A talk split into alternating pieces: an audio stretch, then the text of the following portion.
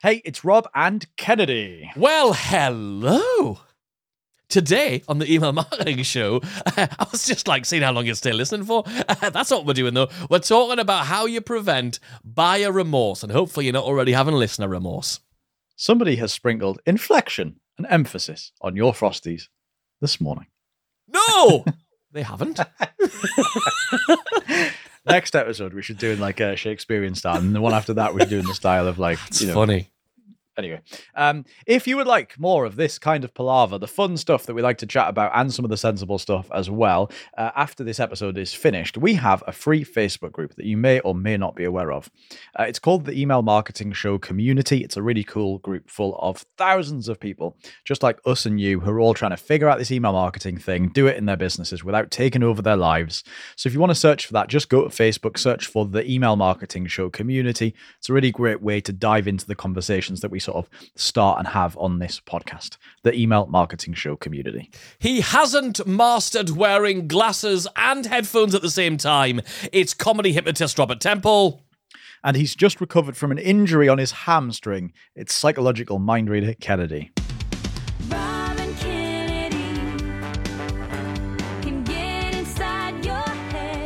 So, I mean, I know you're supposed to be wearing your glasses when you're in front of the computer, but we've been here all day running masterminds and sessions and teaching and working on stuff. Not a cent, not a little glimpse of your spectacle, eh? Just can't do it. Obviously, we've got over-the-head headphones, not like AirPlug-type earphones, but like we've got over-the-head, and I just, they get in the way of the sticks on the glasses, get in the way of the headphones. I see. So you can't do both at once. The glasses sticks. So I can't wear both at once. So I'm putting my hearing over my sight at this point for the I'm suffering for our art, basically. I've got to say, when I really started committing to wearing glasses all the time and making it a thing, because obviously for many years I did not wear glasses and I put it off, the bit like the way you're sort of doing it.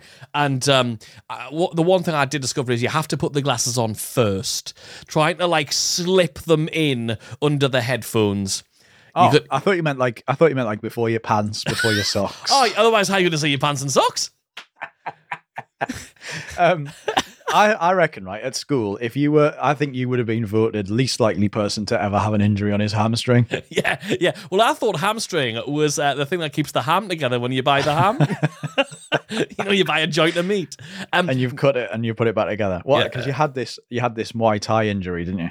Yeah, so I was at a PT session. I was about to throw a kick halfway through, fully warmed up, all that sort of good stuff. And I lifted my foot off the floor to throw another kick, didn't even make contact, and ping! That was a popping sound. My trainer looked at us and was like, what was that? And I hopped home. Luckily, it's just around the corner. I literally hopping home. It took us ages to get home. But it turns out it was a hamstring, and I went for a couple of Thai massages to get them to release it, and so I've just got back to training. Actually, I went yesterday to my first training session back. Took it a little bit easy on the old hamstring, but I know what you mean. I can't believe I'm saying I had a hamstring injury. It sounds like the kind of thing that footballers get, and I'm certainly not a baller of foot. No, exactly. Anyway, hello. Every week on the show, we talk about how to make more sales and earn more money from your email subscribers. And we talk about everything from email marketing strategy to psychology, tactics.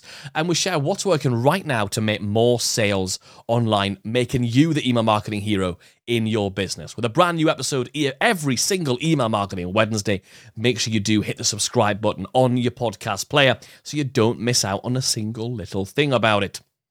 Fun. Now, as you're listening to this, we'd love to know what episode you're listening to. So screenshot yourself a little photograph of this episode and stick it on social media. Tag us at Rob and Kennedy so that we can take a little peek into your life too. Yeah, we're just going to know who's listening, isn't it? At the end of the day, it's quite anonymous. Like, we're having this conversation. You feel like you're in it, but actually we'd like to hear back from you. That would be absolutely lovely. And if you haven't already, by the way, I know we've been starting to read out more reviews people have been leaving on the podcast, and thank you for everybody who's been doing that. Do go to Apple Podcasts, leave us a review, and we might read out on the show, but it's also just good to know who's out and about. Your job as a person doing email marketing for your business is to convert as many people on your email list into customers, but it's literally impossible to do that if your emails are not actually getting delivered into the inbox. And we can't take this delivery thing for granted. We do have to do some work on it. We can't put all of the responsibility for that on our email marketing platform, like jumping from one platform to the next, hoping that you're going to get better delivery. You have to take some of the responsibility here. It all comes down to the data quality, the quality of the data that you've got in your email platform. That's what is the difference between your emails landing in the email inbox and just not at all. In fact, ZeroBounce, in their email list decay report, sounds exciting, found that almost 23% of the average email list goes bad every year. That's almost a quarter of the average email list actually goes rotten just while you're sat sending emails and hoping for the best. In fact, only 57% of all email addresses that ZeroBounce checked last year were valid and safe to use. Only 57%, right? And they actually validated more than 6 billion emails just in 2022. And ZeroBounce have got this amazing collection of tools that help you to boost deliverability. And they're kind enough to sponsor this episode of the show. So you can go and check out these amazing tools and make sure that your email addresses are being verified and validated against all these data points. Go check it out at emailmarketingheroes.com/bounce. That's emailmarketingheroes.com/bounce. And remember, by supporting and checking out our sponsors, you're also supporting the show. So buyer's remorse is a thing, you know, people buy stuff and then we all buy stuff and then have an immediate sort of response to that. And we want to sort of unpack a little bit of the psychology around what buyer's remorse is, how does it happen, why does it happen, and then get into some ways you can overcome that buyer's remorse. What can you do about it to make sure you don't end up with loads of refunds and people going, oh God, that was a terrible decision, and feeling bad, because none of us want that. We all want people to feel great about the stuff that they buy from us. So, buyer's remorse, why the hell does that happen? So, first of all, it's just this sense of regret, isn't it, that people have bought stuff. And that can happen in a few places, I think. It can happen immediately, as soon as somebody's bought something, like as soon as they've hit the button and they've got it, it can happen then. It can happen upon the delivery of the product, but it can also happen quite a long way down the road as well. So, like, I've bought stuff before and thought something was great and had no remorse at all. And then, like, a year later, I just don't like the direction that person I bought it from has gone in with the stuff. And I sort of feel icky about ever having bought the thing from them, even though the problem was disconnected. So, like, they've treated me really badly once they'd got that bit of money out of me. Like, the first purchase was fine. They delivered the thing. And then a bit down the line, they sort of do a funny turn. And I think, God, I just don't like the way they're treating me anymore. It's an interesting thing. Anyway, so that's that. So why does it actually happen? I think there's a bunch of reasons. First of all is somebody's confidence in themselves to, like, do the work, or especially if you sell, like, a membership or something, or a course or coaching, is that their confidence in themselves to actually do the work or be good enough to be able to make it work. Like, I'm sure I've bought your course and you've delivered it and you've done everything you're supposed to do as the vendor, Mr. Vendor. But now that I've got it and I look at it and I go, oh my God, I've got to do this now. Yeah, and I'm not very good at researching, or I'm not very good at graphic design, or I'm not very good at keeping a routine or whatever. Like, I'm not very good. I don't have the skills. My life is different. My life is busy. I don't like that kind of food. You know, whatever the resistance might be, I don't think that I'm confident in doing it for myself. That's one of the reasons that it definitely happens. And I think another big thing is people get excited by your marketing, which is the job of marketing, of course, is to excite people and stir up those emotions to get them to buy. But they might have this moment straight after they've just purchased and the money's left their account. They get that notification on their phone saying, oh, you've just paid this person that amount of money.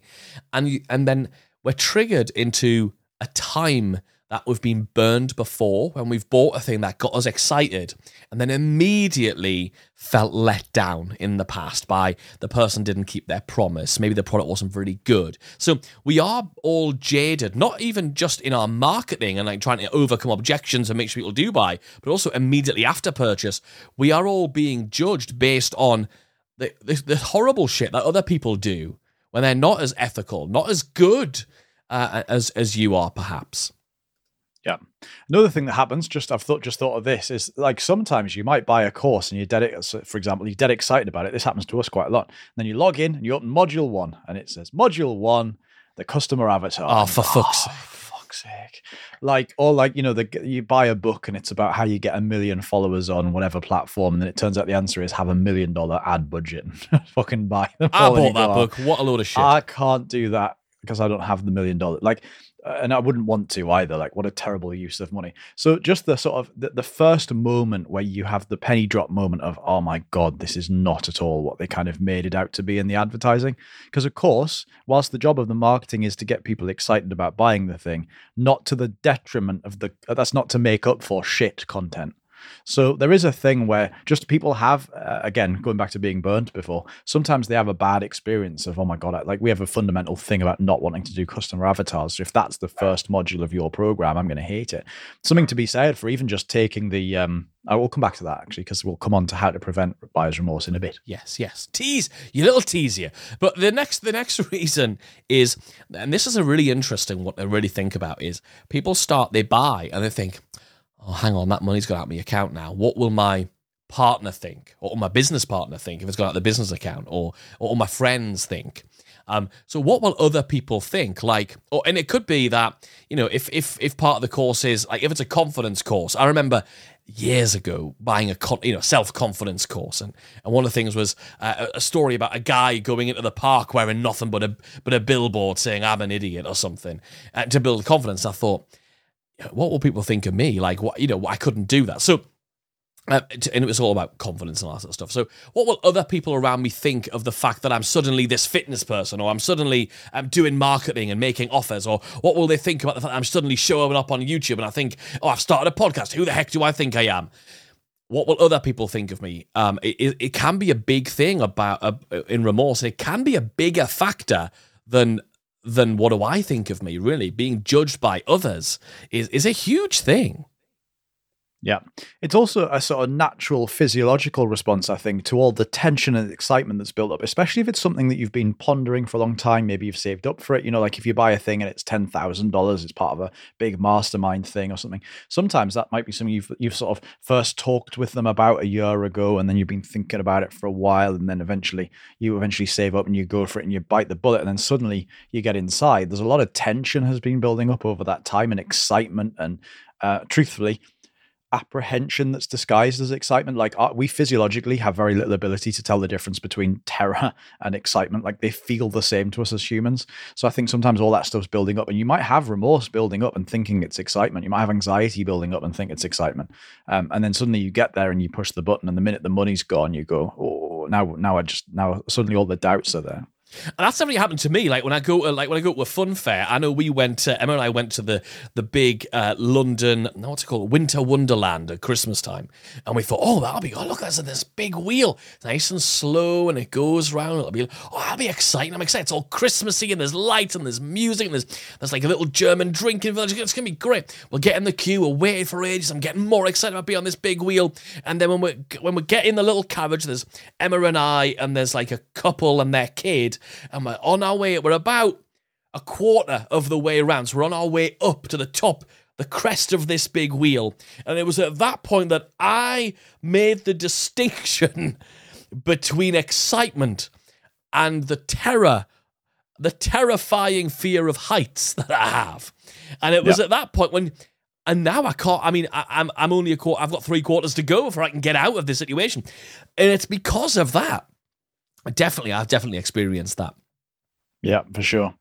Yeah. And what happens, what you got to remember is when we get past the point of buying, what happens is that all of that excitement, all that anticipation has a little reference for some people there. You might have got that. If you did, let us know. All that happens when all of that excitement, anticipation to buy the thing disappears. All we are left with is doubt. That's what's in the void. The doubt, the void is filled with doubt, and that is it, right? And the big thing this sort of boils down to is that moment of realization when someone's purchased anything, is that the thing standing between me and the results that I've been promised and I've been imagining myself getting, the thing that's standing between me and those results has changed. It's changed from buying the thing is going to get the results to now it's me and only me. It's my ability to make the time to prioritize studying the thing, then applying the thing, and then doing a good job of the thing and then having the tenacity to fine-tune and get the thing right until it works for me in my situation with my continuous and growing self-doubt that I'm going to naturally have with buying a new thing. Because the job of the marketing is sort of to make it feel like it's all going to be taken care of. I just need to buy this $37 course and it's all going to be done for me. But the minute you get it, you realize that's not that it wasn't true, but that now it is on you. And to us, I think this is even true, you know, if you like pay somebody else to do a service for you. It sounds counterintuitive, but like if you hire a Facebook ads agency to do your Facebook ads for you and you drop a big deposit to get that done, even though it's not on you, it's on them. It's on your business. Like it's on your product. It's on your sales pages. It's on your thing. Sure, they're going to advise you along the way, but ultimately it's on that, on you and your stuff now. Like this needs to now work for you. So let's talk about how email marketing can kind of help with this. And we've got a bunch of different ideas that we've come up with over time. The first one is that the minute somebody buys something, you want to make sure that you do a really damn good job of reselling them on how amazing it is and how it's going to help them with the outcome they want. So repainting the transformation of what they've talked about. So we do this in our thank you videos, but we also do this by emails with our follow-up sequence. We have a sequence that we have league members. You'll find it inside the league, which is a sort of onboarding and refund. What's the word? Reduction. Refund reduction kind of campaign. And it's literally designed to get people to consume, like, and even if they don't consume, there's a way around that, which we'll talk about, but consume, like, feel the benefit of your product so that they won't want to ask the money back. And basically, the marketing doesn't stop when somebody buys. The marketing should continue for two reasons. One, you want to make them feel great about the thing they just bought. And two, you want them to buy something else. It's going to be much harder to get them over the hump of buying something else if they're stuck on, oh, I wish I hadn't bought the last thing, right? The marketing now has to start from below ground level, whereas it should be starting from the top of a really tall tower because they should love you, right? They should build up all this stuff and love the fact they bought from you in order to buy something else. Yeah, and the way we do this is in the actual follow-up emails that say, here's the thing you bought. We now have a whole series of emails that tell them and they signpost them to various elements of the product.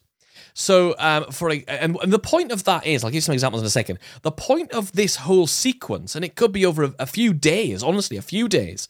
The idea is you show them how good the product is, even if they never look at it.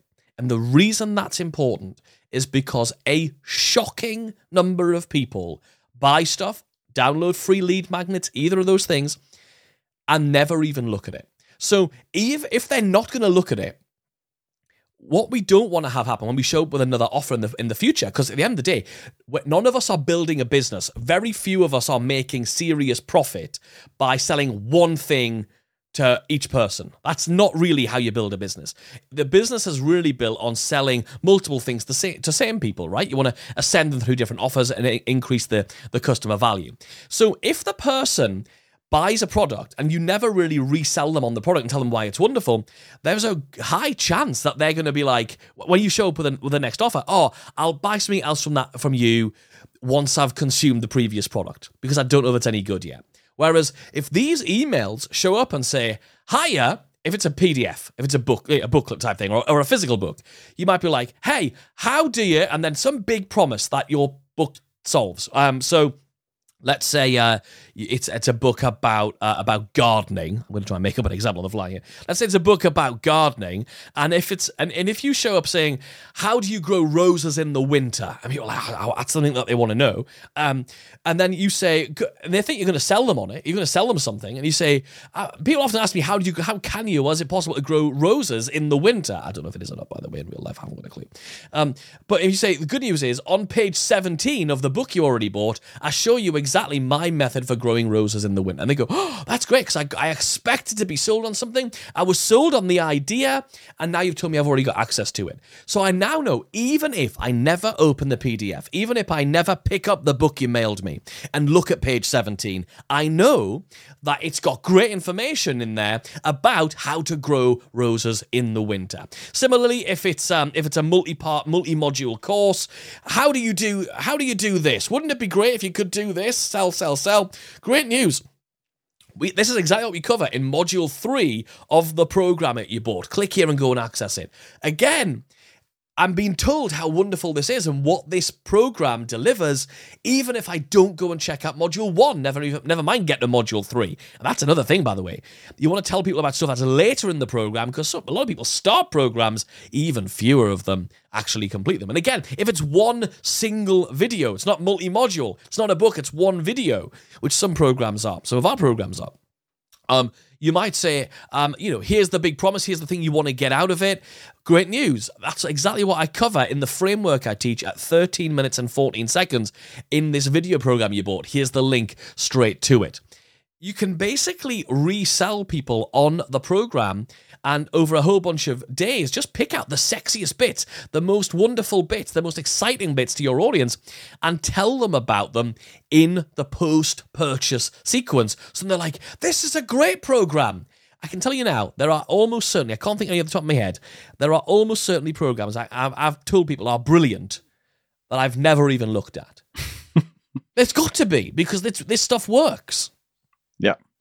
And one quick win you can do if you want is if you've got like a natural, for example, let's imagine you teach customer avatars in your course. And if you do, no offense, but we don't like them. But if you do, that's it. If you want to make us feel less remorseful about buying your course, take the naturally unsexy bit and just make it later in the course. Even if it's the first thing everyone in your course should do, that doesn't really matter. You can teach them the really sexy bit first, even if what you do is create a module that goes at the beginning or whatever, which is, selling them on something that's more interesting, like something they're going to do later, like go and plan out their goals or something that's a bit more interesting to do. It's probably not that, but whatever you can do that makes it more interesting, get them to go and do that bit first.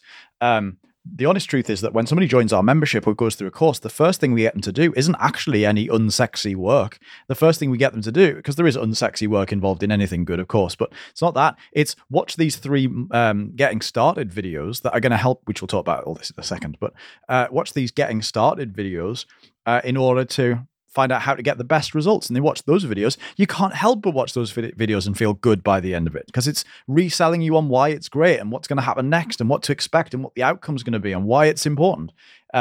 So if you have got that unsexy thing that you just think, oh God, everyone hates this bit, but it is essential, because that's, that's the thing. At the end of the day, we sell good stuff. You sell good stuff, we're sure. There is going to be some bits that are like, oh, well, I wish they didn't have to do that, but they just flip and do.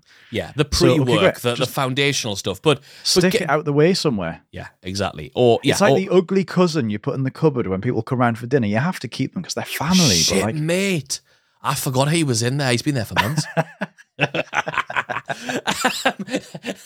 But yeah, that's what we want to do. So give you an example of how we do it in a sort of practical sense to put some more meat on the bone of that, of how we do it with the onboarding of when someone joins the league, for example. So someone joins the league. What are the bits we're going to do to make sure they don't have remorse? Well, the first thing we're going to do is map out what are all the different elements of the league that we need to tell somebody about. We're going to talk about you get email campaigns. We're going to talk about the fact you get the Automate Hero software suite of tools so you can plug it into your email system and make amazing things happen. You're going to have the 2 coaching calls, etc., etc. The members podcast, the video training, all this stuff. You've got all these great things. We're going to map all those things out. And then we're also going to map out what are all the actions that we want somebody to take. So we want them to subscribe to the Members Only podcast. We want them to register for the next group call. We want them to get into the members Facebook group, etc., etc. And then we need to figure out where should they start. And what we want to do is make that journey really, really clear. Because the biggest, especially if you've got a membership, the problem with memberships is that they've got so much stuff in there because they're all encompassing. They've got everything in there that you could possibly need to know about your topic. So it's a lot of material. It's a lot of stuff to try and figure out where should I start with. So we want to reduce the overwhelm. And the way we do that is by saying, here's where you start. And we've got some, in our case, if you remember the league, you'll know we've got 3 Start Here videos. And then, once they've watched the Start Here videos, at the last part of the last Start Here video says, next, what you should do is go and start on our success track. So it's passing the baton. It's telling the person, now you finish these 3 videos, but we're not going to let them just go, right, and off you go, figure it out, because that's still intimidating. Some people want a bit more direction, so we tell them, great, now you're ready to go. The thing I recommend you do right now, next, is do the first part of the success track. Here's where you do that, and we'll have a button or a link right under that video to go and do that. And the idea is we just move them along the path. In fact, we talked about membership onboarding in detail back on episode 186. So if you go to emailmarketingheroes.com/186, you'll be able to go and listen to our entire process for onboarding people. And part of onboarding is reselling and removing that buyer's remorse. Remorse only happens when people are starting to panic. Will I be able to do this? Or is it going to be too much work? And have I got too much doubt? So that's what we want to be doing with all of our courses, programs, when they buy a membership to your in-person facility, whatever it happens to be. If you want our onboarding processes and all the emails that go into all of that, and our refund reduction campaign as well, you can go and get all of that inside of your league membership. And if you're not already a member, you can go to theleaguemembership.com, theleaguemembership.com, and get instant access to all of that stuff. Rob, now it's time for this week's Subject Line of the Week. Subject Line of the Week. Aha. Do you know how many people how many people listen to this? And I am pretty sure that they think we sing that every week. You've just spoiled that, because when people come on to record with us, they're like, I can't believe it. Next one, subject line of the week, however, is 100% discount, and then in brackets, sort of. I like that, because the sort of really adds much more believability and credibility to it, and also makes it more curious. What was the context of the email? So it's basically, it's part of one of our campaigns, which is called the Golden Cloak. It's got a bribe built into it. Mm-hmm. And basically it's us saying, we've got this thing. It's 100% free, sort of, because the sort of is the fact that it's free when you buy something else. I like that. I like that. Excellent stuff. Cool. So that's this week's Subject Line of the Week. Subject Line of the Week. Thank you again for making it all the way through the show. We are back next week, and we've got a great one for you. We're going to be talking about, if you've got a membership or you're thinking about having a membership, definitely tune in next Wednesday, because we're talking about some different membership growth strategies. So make sure you tune in to the Email Marketing Show next week. Hit subscribe on your podcast player. If you've got a damn little minute, then leave us a review on that podcast player as well. It would mean the world to us. Thanks again. We'll see you next week, and we'll talk about getting in some more members. See you then.